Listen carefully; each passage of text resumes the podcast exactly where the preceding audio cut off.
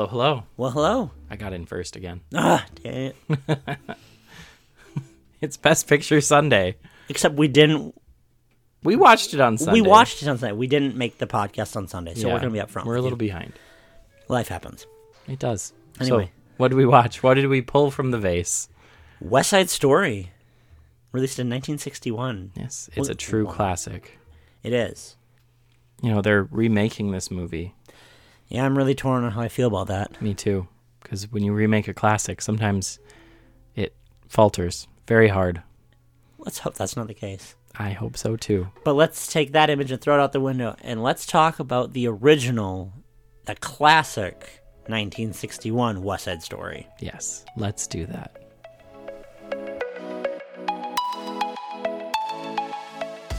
Welcome, dear friends, new and old, to our happy place, filled with coffee, books, and movies. We're reviewing old favorites and sharing newly discovered treasures. There's something for everyone here. This is Roast, Reads, and Reels.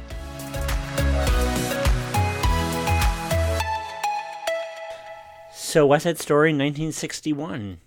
Yes. Great music, big cast. Soundstage musical. Yeah. That's what I really like about this.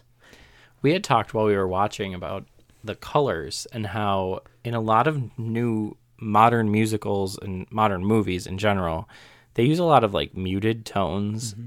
in the colors. And like reds aren't really red, they're kind of washed out. And you know, blues aren't really blue, they're very washed out, but this movie they punched the color up so much and I don't know if it was like the type of film they used or if they specifically painted the set to just be more vibrant, but the streets and like the fire escapes are bright red. The walls in the dance hall are these bright colors, Their and like costumes. their costumes are all really bright. The boys' eyes, the blue eyes, they're super bright, and it just has this like punchy awesomeness to it that really imbues that like musical magic into the movie. I'm wondering if they partly punched up the colors and made it more colorful because the story itself, a at the little heart of it, is not so colorful. It's pretty dark.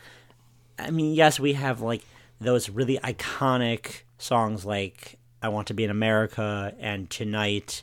I feel pretty. You have these phenomenal musical theater numbers, but at the root of it, it's a tragic story. Well, yeah, it's Romeo and Juliet set in New York. And you have, instead of the dueling families, you have the dueling gangs, you have the race um, offsetting. So you have the whites and the Puerto Ricans. Yeah. it's such a commentary that follows through to today. It does. And that might be why they're remaking it now, I'm sure. is because there is that highlighting race, right? So you have like coming together, but also that conflict. Yeah. It's a very interesting juxtaposition too cuz I always say like, oh, like In the Heights is just modern day mm-hmm. West Side Story. And you always yell at me for it, but I I, still stand by it that you know, In the Heights is just a boring version of West Side Story. And yeah, it still has the magic at times, but yes, I can see where you're coming from. Um, less death in In the Heights. Oh yeah. That's why it's boring. Yeah. Oh, that's that's where we There's no to. death, there's no uh Right. there's nothing really driving the story. Right. know. We had talked about that too when we were watching that We did. you know, a lot of what drives West Side Story is, you know, the conflict between the two sides, the Jets and the Sharks, and like learning to live with each other and like this loving across the divide across the boundary. But like, you know, in the other musical, which I mm-hmm. won't keep naming, there's not a lot that drives the story forward. It's definitely like autobiographical feeling, mm-hmm. which sometimes when you don't make them super fantastical, they fall flat. Right. And I think, and we're not talking about In the Heights, but In the Heights has its demographic of showing a community that hasn't been showcased before. So I will give it all the credit for what it is. Yeah, it's still beautiful. Absolutely. Um, but with West Side Story, I think one thing that stands out so vividly to me is the opening scene because there is no dialogue for ten it's minutes, mimed out for sure. Yeah. and it's all about the physicality of these dance. characters and the city, and you kind of see how the city moves and how these people move through it, and that is something that modern filmmakers seem to ignore. There always has to be someone talking. they don't find beauty in the silence, essentially. Right. And you have this incredible score of music to drive it, but without that physicality, you almost get to know the characters without them saying a word. Here's something. Could you put on a version of West Side Story without the singing? Just do dance. Interpretive Bob Fosse style dance like they do in the beginning. It's Jerome Robbins or Jerome did Robb. this. Okay. Yeah. Through the whole thing. Because the whole opening number is them mime acting Absolutely. what's going on. And they do it later on too in different songs. But could you just mime act the whole thing? I think you could get the point of the story. I think it would be a ballet at that yeah, point. if you did it, be without beautiful. any words, I think it'd be really cool. That'd Right. be a really neat, like a one night thing, maybe. Because I don't think you'd draw a lot of crowds, but You know, if it was good enough, though, I think that you know you could see the New York City Opera or Ballet putting on a production of yeah, this, it'd be very unique. That's for sure. right? And I th- I think that there is a ballet of Romeo and Juliet. So take West Side Story's music and throw it into a ballet. I think you, yeah, you're onto really something. pretty. I mean, it has gorgeous music. It does. And if you've seen the movie or the actual show, you'd be able to like sing it in your head and know what's going on for sure. What's interesting to me about the music and the lyrics is that Stephen Sondheim did the lyrics for this. Which, when I found that out, it kind of blew my mind because he's known for Sweeney Todd, Assassins, Into the Woods. You know, He, yeah, his music usually has a lot of um, multi-layered voices, and then a lot of dissonant harmonies, which West Side Story does not have. It's a very classic musical of like, this is a musical. We don't need dissonant harmonies and people singing over each other and rounds of music. So yeah, it's very different from his other works. Then The other thing that I thought of while watching the film was about how Puerto Ricans would take like this portrayal of them. You know, I'm like, okay, they're singing "I Want to Be in America," and in my head, I'm like, is this how Puerto Ricans would actually feel? And I don't know because I'm not Puerto Rican. You're not Puerto Rican. yeah, um, we can't really speak to that. I mean, But I, I haven't heard any backlash behind it. right? So it makes me think that it could be a, a fairly honest portrayal. Yeah, well, Puerto Rico's been a American territory for a long time Right. now. But when they talk about the poverty and that just, I mean, we still see that today, obviously. The poverty is still there, I unfortunately. mean, if they were a state, That they'd get more help. right. Once again, for Puerto cutting Rico. politics out of this podcast. But just to bring it up, I, I was interested because, Yeah. like I said, it, it is crossing racial lines, right? You have the Puerto Ricans yeah, it'd be and interesting to the white Americans, we'll call them, yeah um, who are conflicting. the city boys. Right. Yeah. Right. One thing I really like about the costuming of this, and it goes to like the racial divides and everything, is that the costumes for the Puerto Ricans are gorgeous and flowing for the dresses, and you have those like flowing shirts for the guys, and then you have the Jets who are like the White City boys, and they're in those t-shirts and jeans. It's yeah, they're the boys in denim. Right, right.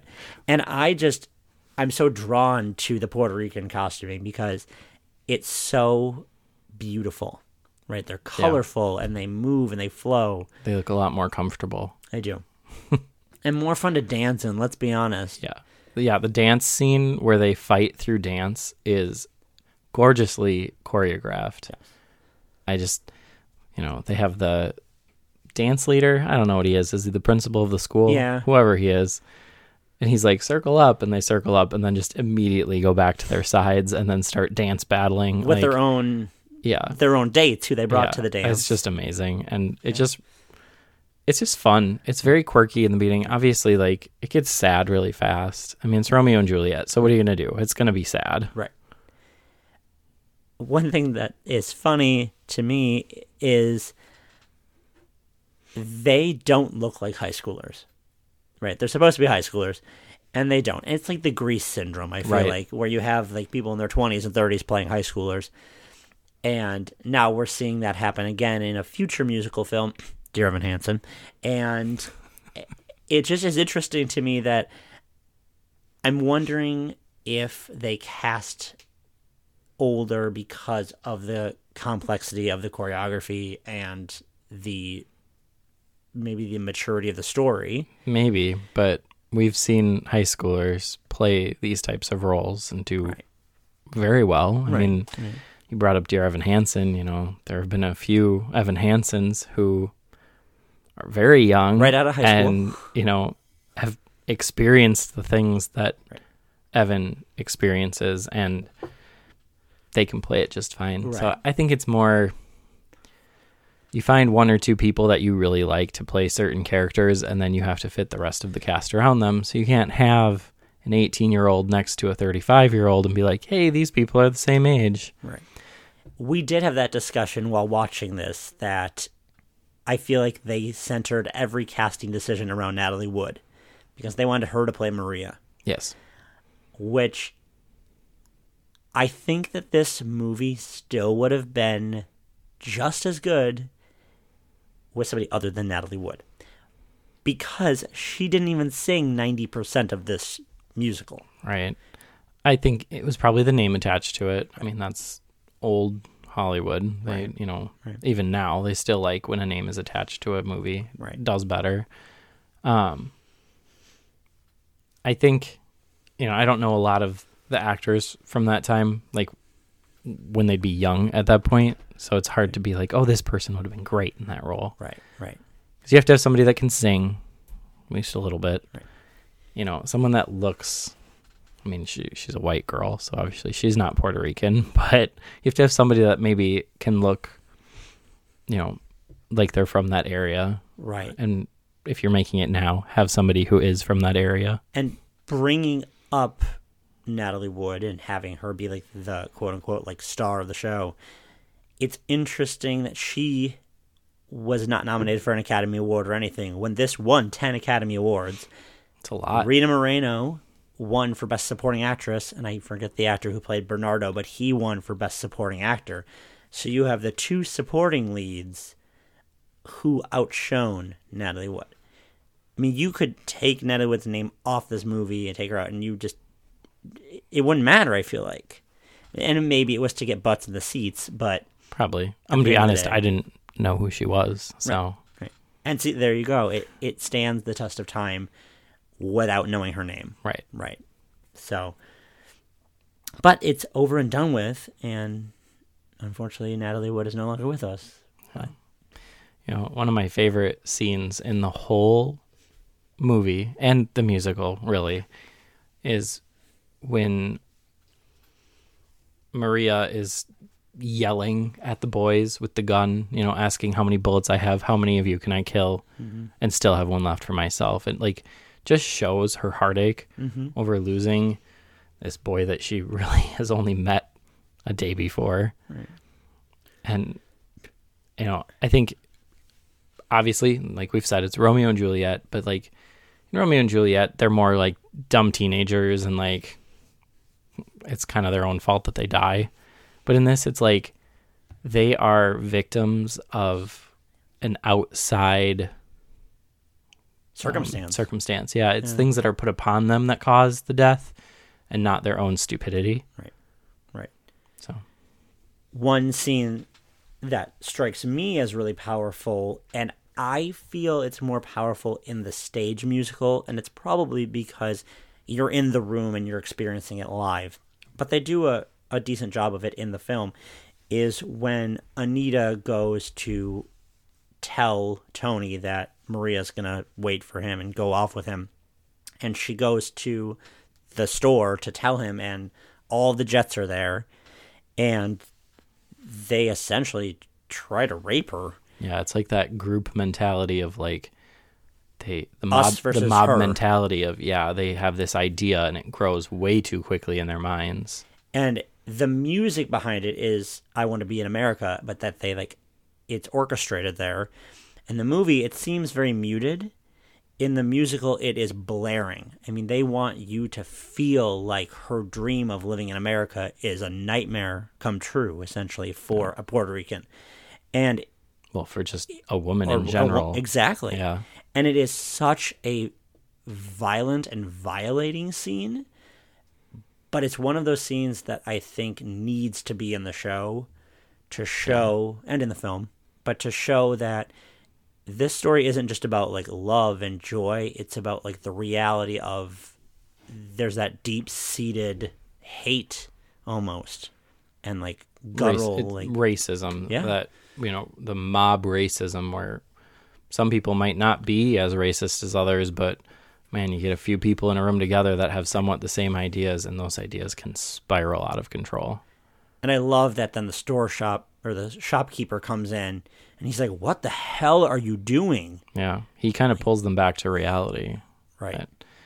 I think as a moment in the musical, it is one of the most powerful, and I'm sure that helped her win her Academy Oh, Award. a hundred percent. yeah. Absolutely. She is amazing in that role. And she has a cameo in the new movie, which is why I'm slightly forgiving that they're remaking it. I will be honest, just a side note, it does look amazing, but I think that you nailed that on the head is that they have stripped the color out of it because it does look muted. It does look Yeah. Steven Spielberg is directing it, and he has kind of fallen into this kind of weird. It's a trope. It's a it's a movie trope It now where like movies are all this muted color and But his movies, especially, have really Monochromatic fallen and- into that. yeah, I think if they do almost like a Wizard of Oz kind of thing where it starts almost black and white in the music only section and then as we like flood onto the street of New York and like start to experience it, then it's the color starts to come back maybe, that would be really cool. I mean, I will say I was taken in a little bit by the trailer when it starts with the same music that the movie starts with, like the da da da. Because that's like, I love it. I love it. Iconic. It's iconic It and it's a great way to start a trailer, but this movie without color is nothing. So hopefully We'll there's more color than in the trailer. I do think that it will be good. I do want to believe that it would be a good adaptation. I love Steven Spielberg's work. Um, but I told Michael while we were watching the 1961 version that I think it would be pretty incredible if Steven Spielberg's version could go on to win Best Picture because you would have two Best Pictures in, you know, 1961 and then in 2022 that were the same story. That Yeah, would be, be West Side cool. Story. Can you win twice like that? Absolutely, If it's because the same a script and new- everything? It's not the same script. They've done different like changes to it, and it's a new adaptation. And hmm. yeah, absolutely, it could win Best Picture. So I don't know. we will be on pins and needles to see if that happens. It just seems weird though, because if you stage a musical, it's a revival. right? But you could still a win a new Tony musical. for Best Revival of a musical. Yeah, but not. You can win can't Best win Picture Best because it's a brand new picture. It's a brand new cast. Which let's talk about the cast. Multiracial cast on this new version, which I cannot wait for. Ariana DeBose, I'm rooting for you to score that Oscar um, as Anita, which I think would be pretty fantastic if two women won uh, Academy Award for the same role. That would be pretty incredible. Um, but yeah, so that comes out in December. But let's get to the wrap up of this. What, Yes. uh, who would you recommend this to? Is there anybody in particular you would not recommend this movie to? Definitely, if you're a musical lover who maybe hasn't gotten to see this on stage and you just never got around to seeing the movie, definitely watch it. I mean, listening to the music is one thing, but like experiencing it is another. This is one where I'd say if you've seen the movie and liked the movie, you'll like the live show better. We were fortunate enough to see it live. It's gorgeous, you know. It, either way, if you like musicals in any sort of way, definitely see it. I think it's interesting because I had seen the film and I liked it, and we saw it at the Guthrie here in Minneapolis, and I absolutely fell in love with it. And now I appreciate the movie more, having seen it on stage. I feel like I do appreciate it more. So much that when I pulled this movie out of our vase of all the Best Picture winners, I got very giddy. And Michael was like, "Oh God, what movie did you pick?" And I told him, and he was like, "That's a great choice." Yeah. So I'm excited Yeah. to see the new one. Yeah, Yeah, I am too. I'm I'm excited to see what happens. I was excited to watch this one. I just I'm excited. Well, I'm excited for you. Yeah, thank you. Um, I would say even if you're not a musical theater fan, definitely check it out. It is a fantastic film. It's beautifully choreographed, like I mentioned. Um, Jerome Robbins did the choreography. He also won the Academy Award for directing the film. So definitely check it out. Um, if you're an action fan, it has some violent scenes in it. So It does. It's got some really cool choreographed fight scenes. something It's for great. everyone. Yeah. So go check out 1961's West Side Story. And thanks for tuning in. You've been listening to Roasts, Reads, and Reels.